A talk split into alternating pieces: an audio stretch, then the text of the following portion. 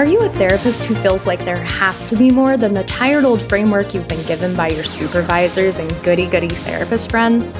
Are you tired of hearing you should feel lucky to get paid at all and think your master's degree and thousands of hours of training should be worth a little more money?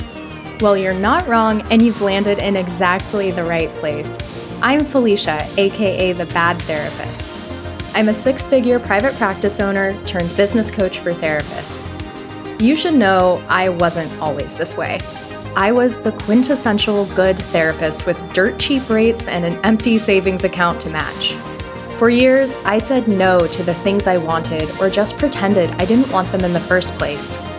Just like you, I started to think, this can't be it. And it wasn't. Ever since I started approving of my desires and allowing them to lead how I do business, I've earned more money, helped way more people, and have tons more freedom. Good therapist conditioning will tell you this is impossible. But my clients, therapists all over the country, just like you, have proven that that just isn't true. From rural Indiana to New York City, therapists are discovering that they can have a practice custom made for them using my liberated business method.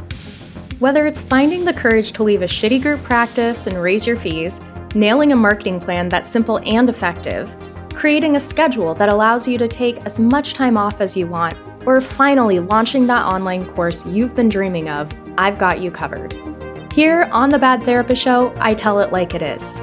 You can expect no nonsense tips to build your business and practices to get your head right, because let's face it, being an entrepreneur is one of the most spiritually activating choices you can make. Be sure to subscribe and follow the show wherever you listen to podcasts so you don't miss an episode. And remember, bad therapists make the best therapists.